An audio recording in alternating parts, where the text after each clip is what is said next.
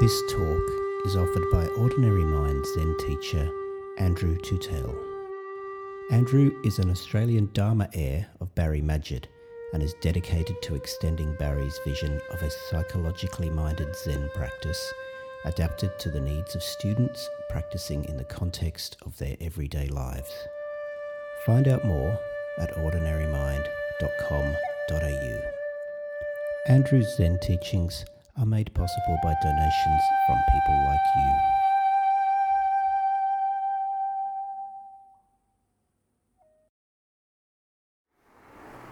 So the topic for the today's talk is avoidance and acceptance. I guess it's an area in which both therapy and Zen meditation dovetail and overlap.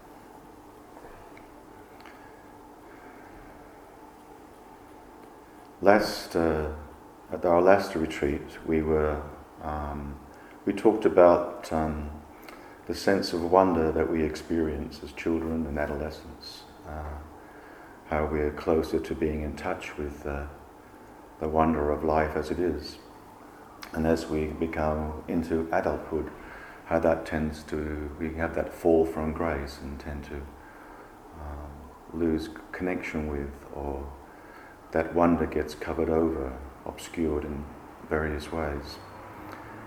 And sometimes the world seems to lose its gloss and becomes boring.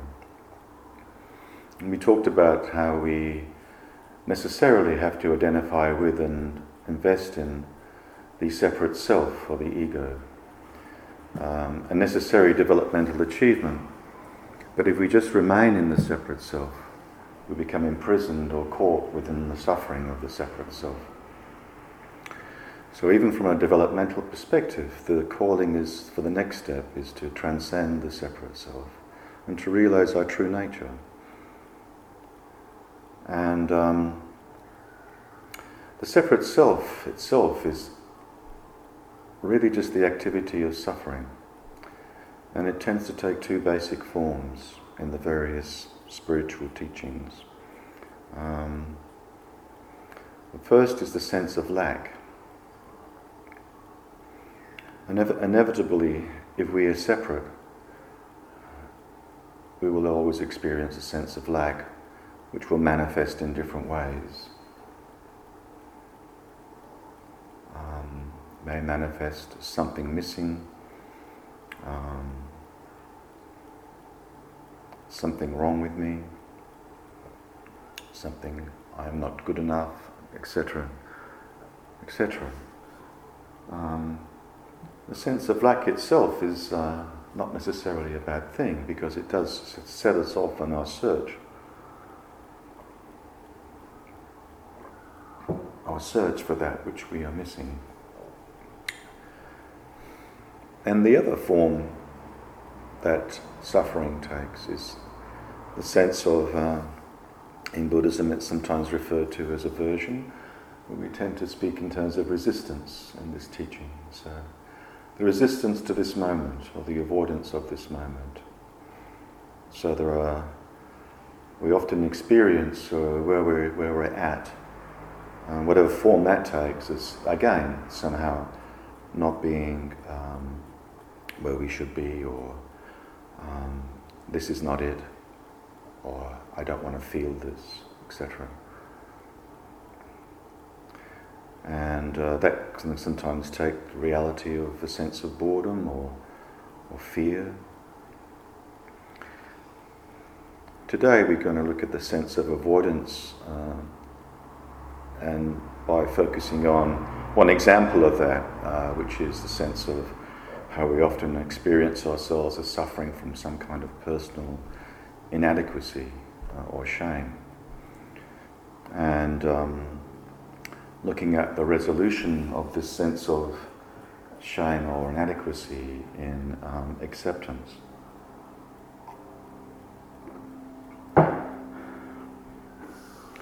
There's a couple of um, descriptions of the sense of shame. Um, I'll just read out to you from various um, participants in the research that Brene Brown did. in this book uh, she published. Um, I thought it was just me, but it isn't. So here are some of the definitions of the research participants. Um, shame is that feeling in the pit of your stomach that is dark and hurts like hell.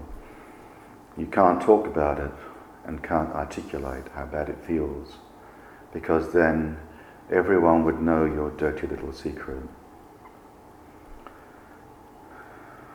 Shame is being rejected.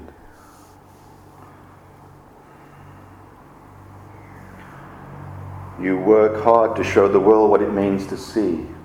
Uh, shame happens when your mask is pulled off and the unlikable parts of you are seen. It feels unbearable to be seen. Shame is feeling like an outsider, not belonging. Shame is hating yourself and understanding why other people hate you too. Shame is like a prison, but a prison that you deserve to be in because something's wrong with you. Shame is being exposed. The flawed parts of yourself that you want to hide from everyone are revealed. You want to hide or die. So you can see from those descriptions that the research participants gave how, um, how incredibly painful this, this feeling can be. And um, after having listened to many descriptions of shame, and she came up with a kind of her own definition, uh, which was this one. Uh, shame is the intensely painful feeling or experience of believing we are flawed and therefore unworthy of acceptance and belonging.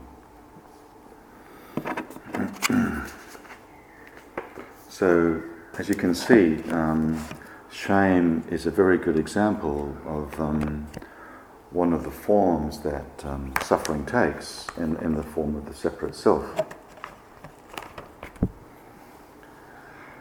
And uh, how, when we identify with the separate self, which is a, a fragment of the whole, we always have this sense of feeling incomplete and insecure. And often it does take this form, this core feeling of not being good enough. I think most of us have experienced that at some points in our life, including myself, of course.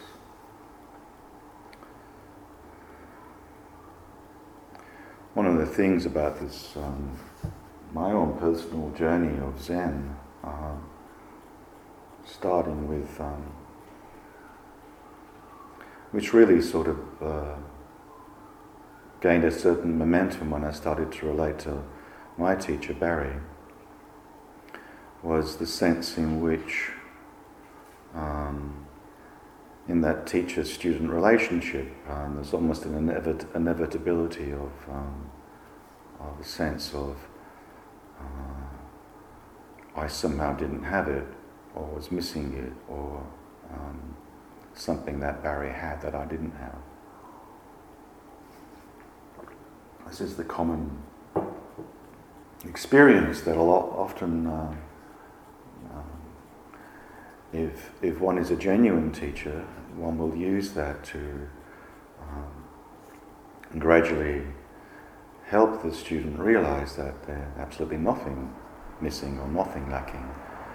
That um, the true self or true nature that Barry experiences is exactly the same as true self or true nature that I experience. Uh, but because of all the layers of uh, conditioning and the years of separateness, that we all inevitably have this sense of this basic sense of not being good enough. And you know, you, when you talk to people, even people who have uh, been outstanding achievers in various forms of um, human expression will still have that sometimes, have that feeling that they're not good enough no matter what they achieve. Very similar to a lot of um, rich people who never have enough money. Um, so the sense in which the shame is founded on this sense of lack and this, and also so and so shame is that sort of quality of lack, and it also also has that quality of it's a painful feeling that I also want to get rid of. So it really crosses both those two basic forms of suffering.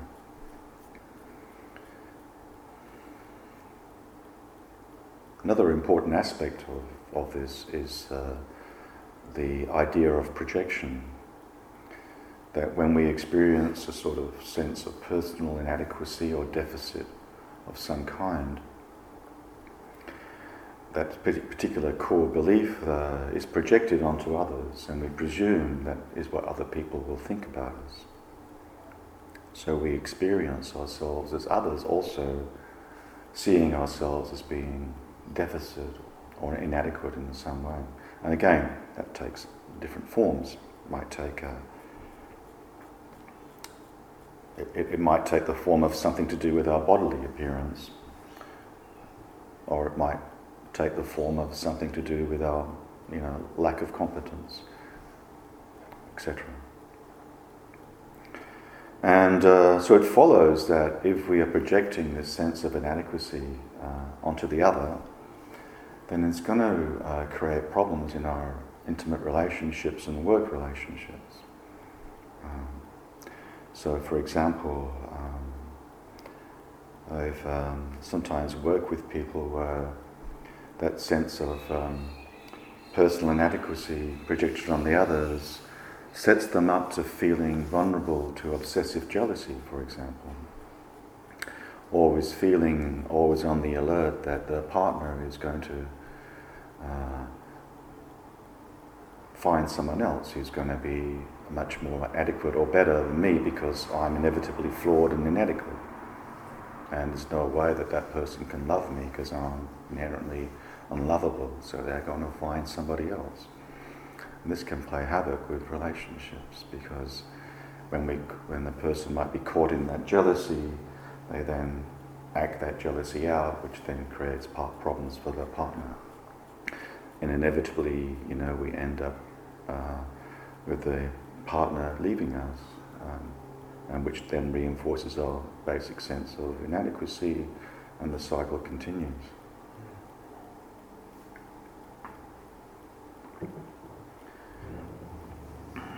So, um, in both uh, Western therapies and also in in Zen teaching and practice and, and other uh, non-dual teachings, the resolution to this sense of shame or inadequacy is acceptance. Um, but it's important that we don't turn acceptance into some kind of technique or practice. Um, hmm? what was that last thing? That we don't turn the uh, acceptance into another technique that we practice, that the ego can latch onto. Um, so in Zen practice, we seek simply to um, to see our true nature, realize ourself, as I talk so often, as about ourself as awareness. And awareness itself is that realization that actually we are nobody. And in being nobody, there is no self there as such to not accept. And uh, one of the obvious qualities of awareness, but we always miss this because they're so obvious, is that uh, is one of complete acceptance. Awareness does not judge, and awareness doesn't say no to anything. Um, if you like, awareness is that sense of, uh, of total openness. So if we imagine awareness as a space, like this open space within this room, uh, when people come into this room, when the visitors come into this room, awareness doesn't say, oh, I don't like that person or I don't like that person. It just, totally accepts everybody that comes into the room. It's in the mind, a thinking process that evaluates and judges. So, that quality of acceptance, of awareness as acceptance, is a function of awareness. It's, uh, it's naturally what it is. We don't have to practice that or, or make that into a technique of any kind. It's, it's who we already are. So, as in the, uh, the metaphor of Rumi's guest house. It's a very common metaphor in various teaching texts.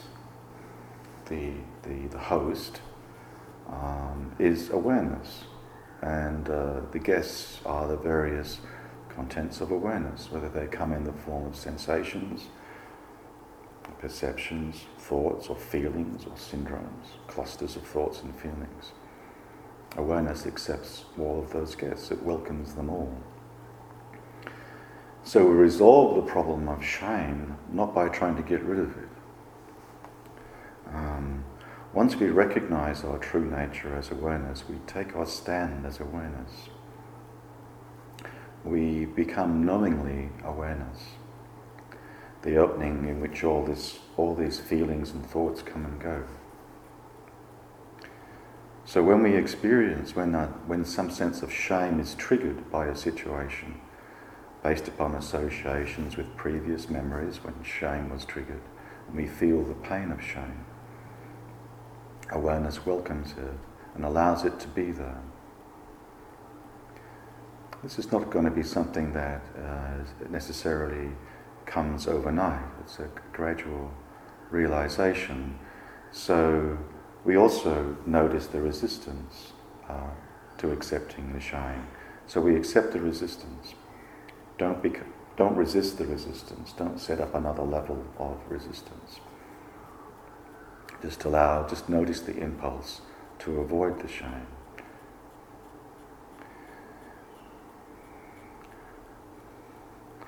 In a way, we have to, to, to, to live without shame. We first have to live with it. We have to learn to welcome it within ourselves. The same with other difficult or painful feelings, whether, for example, fear is the same. To learn to live without fear, we must first learn how to live with it. So, with the more we can um, uh, allow ourselves to experience these, this painful feeling, which we call shame, the more we accept it, the more we welcome the shame completely, and the more we are, we are okay with it, the more that we no longer need it to go away, paradoxically, we become more accepting of ourselves. And at the same time, that, that projection that used to be there, where we would experience others also as seeing us as not inadequate in some way, will also fall away. So the journey is that sense of welcoming the shame, allowing the shame to be there, the painful feeling of the shame to be there, and being okay with that. Awareness itself is love, and we meet that painful feeling of shame with love. And eventually, we ourselves realize ourselves as being okay and lovable. So, I'll finish there. And um, are there any questions? Are we going for time? Is there any time left? Plenty. Okay. I think we're going to eleven fifteen. So if anybody wants to ask a question or share anything, that's um, okay.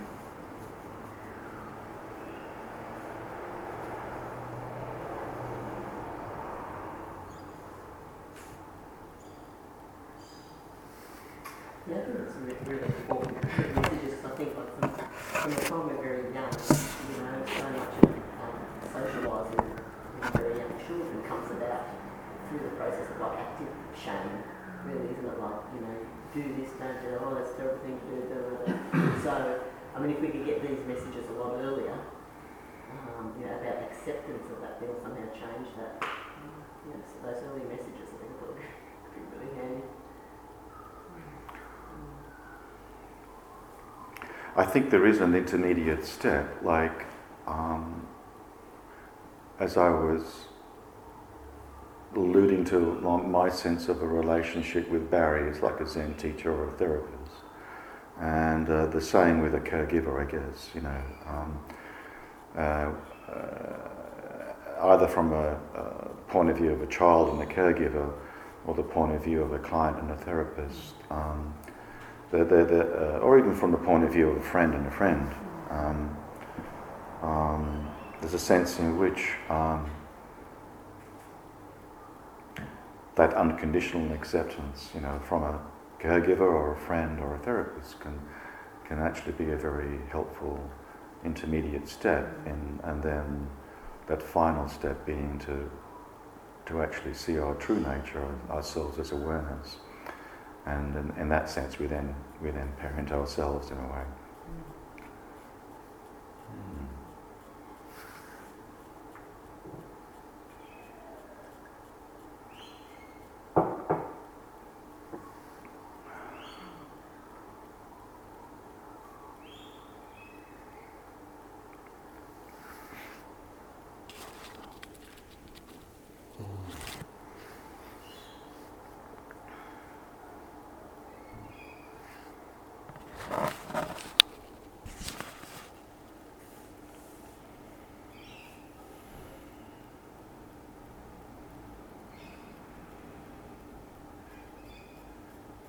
this um, this this um,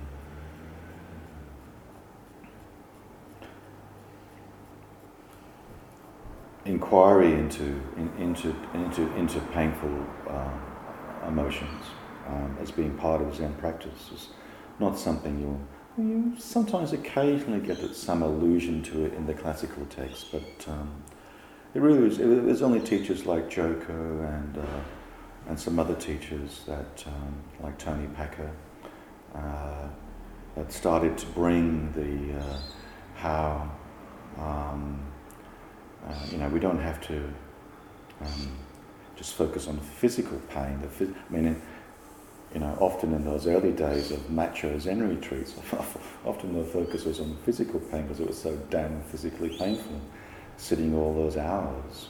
But like, um, not I started to realize that um, there's actually a lot of other emotional pain here that uh, sometimes the focus on the physical pain would bypass. And so one could really, um, um, you know, push through physical pain and have some kind of uh, opening experience um, that bypass a lot of the emotional pain.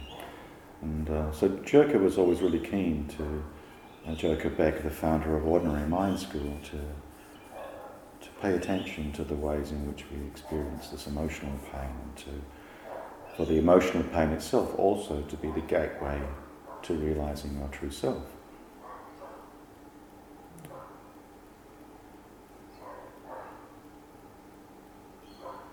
So as the domain of everyday life presents us with numerous opportunities for being with these, these painful feelings of inadequacy. There's so many opportunities in the West to feel that way because of the competitive nature of the culture that we live in. Mm. So ultimately, though, as you as you accept more and more and feel more and more the pain of, of the shame, let's say, that one might be experiencing, that I might be experiencing, that uh, the, the, the pain over time subsides. The presumption? The um,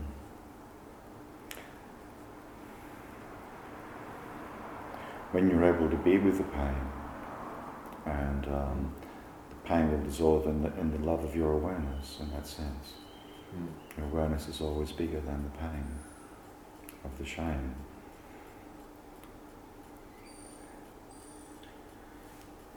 Or if the, if the resistance does come, then just allow the resistance to be there. But notice the resistance to feeling the pain. So is there also like a, um, a, sense there of um, like being able to feel the pain, where the feeling is, but then letting it go? Or is that the letting go not necessarily part of this way of the more we're able to be with it, then the the uh, the, the, the, the, the, more it will um, move, uh, flow easily. Um, the more the more the resistance, the the the the, the, the it will continue.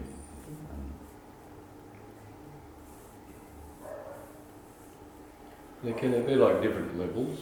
Like, is it? Do you think it's possible to get to a level of awareness and acceptance of a of a shame dynamic around whatever it might be, and feel comfortable with that, and then let and let that go, and then through that awareness, uh, maybe a deeper level of shame or, or shame about another thing can then come in, and it's another process or another experience to do with that. Like it's then becoming aware of the shame around, assuming the shame is connected to some memory. Sure, yeah. Yes. Right, so it could go on for a long time. or it could be quick. The, the, the, the, what you notice is, is more a transformation in the frequency and severity of it. Yeah. In other words, rather than lasting for, you know, going on for all day or for a week or whatever. Yeah, it gets short. Yeah. And you smile and go, oh, yes, you recognise it. Yeah. yeah. Right, I know this one. Mm. Bring it on. See, the more you realise, we re- the more we realise ourselves as awareness, then awareness is non-separate. There's no sense of self and other in awareness. Hmm. As long as we're separate, we're going to experience some of these kinds of forms of suffering.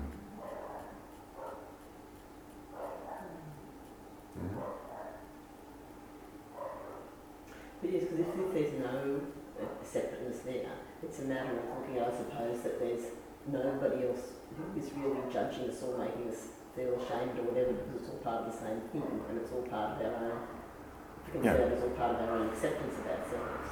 Yeah, we, it's just the mind and we just observe the mind doing what the mind does and the mind has preferences and likes and dislikes which include sometimes these kinds of thoughts that, um, oh, you stuff that up or you're not that good, are you, or etc., etc. Mm. And we are able to see that we're not our mind.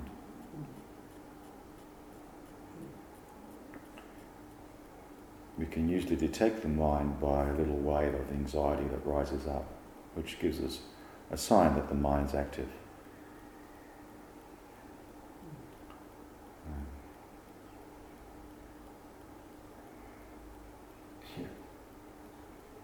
Hmm. And the we see we start to we start to glimpse it, we start to see our true nature, our awareness. And then the next stage is to is to is to stand as awareness, to, to live our life from that place of awareness.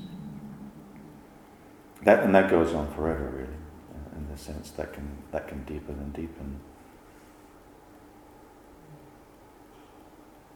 Very helpful way of looking at things. It's, and it's, it's, it's not, um, it's not far away. It's not, it's not, it's, you know, whenever you, you just, just, you've got to experientially verify this for yourselves. It's not a theory, so it's kind of like, um, for example, if you're feeling a wave of anxiety rising, um, I often, for me, listening's always been, so listening to sounds has often been a, a good way to drop back into awareness again. You know, it could be the sound of a car, it could be the sound of birds. Dropping and dropping back in. There's no time in awareness. Okay, time is just created by the mind. You drop into awareness. Awareness is not anxious. Awareness is never anxious. It's only the mind that creates these ripples of anxiety.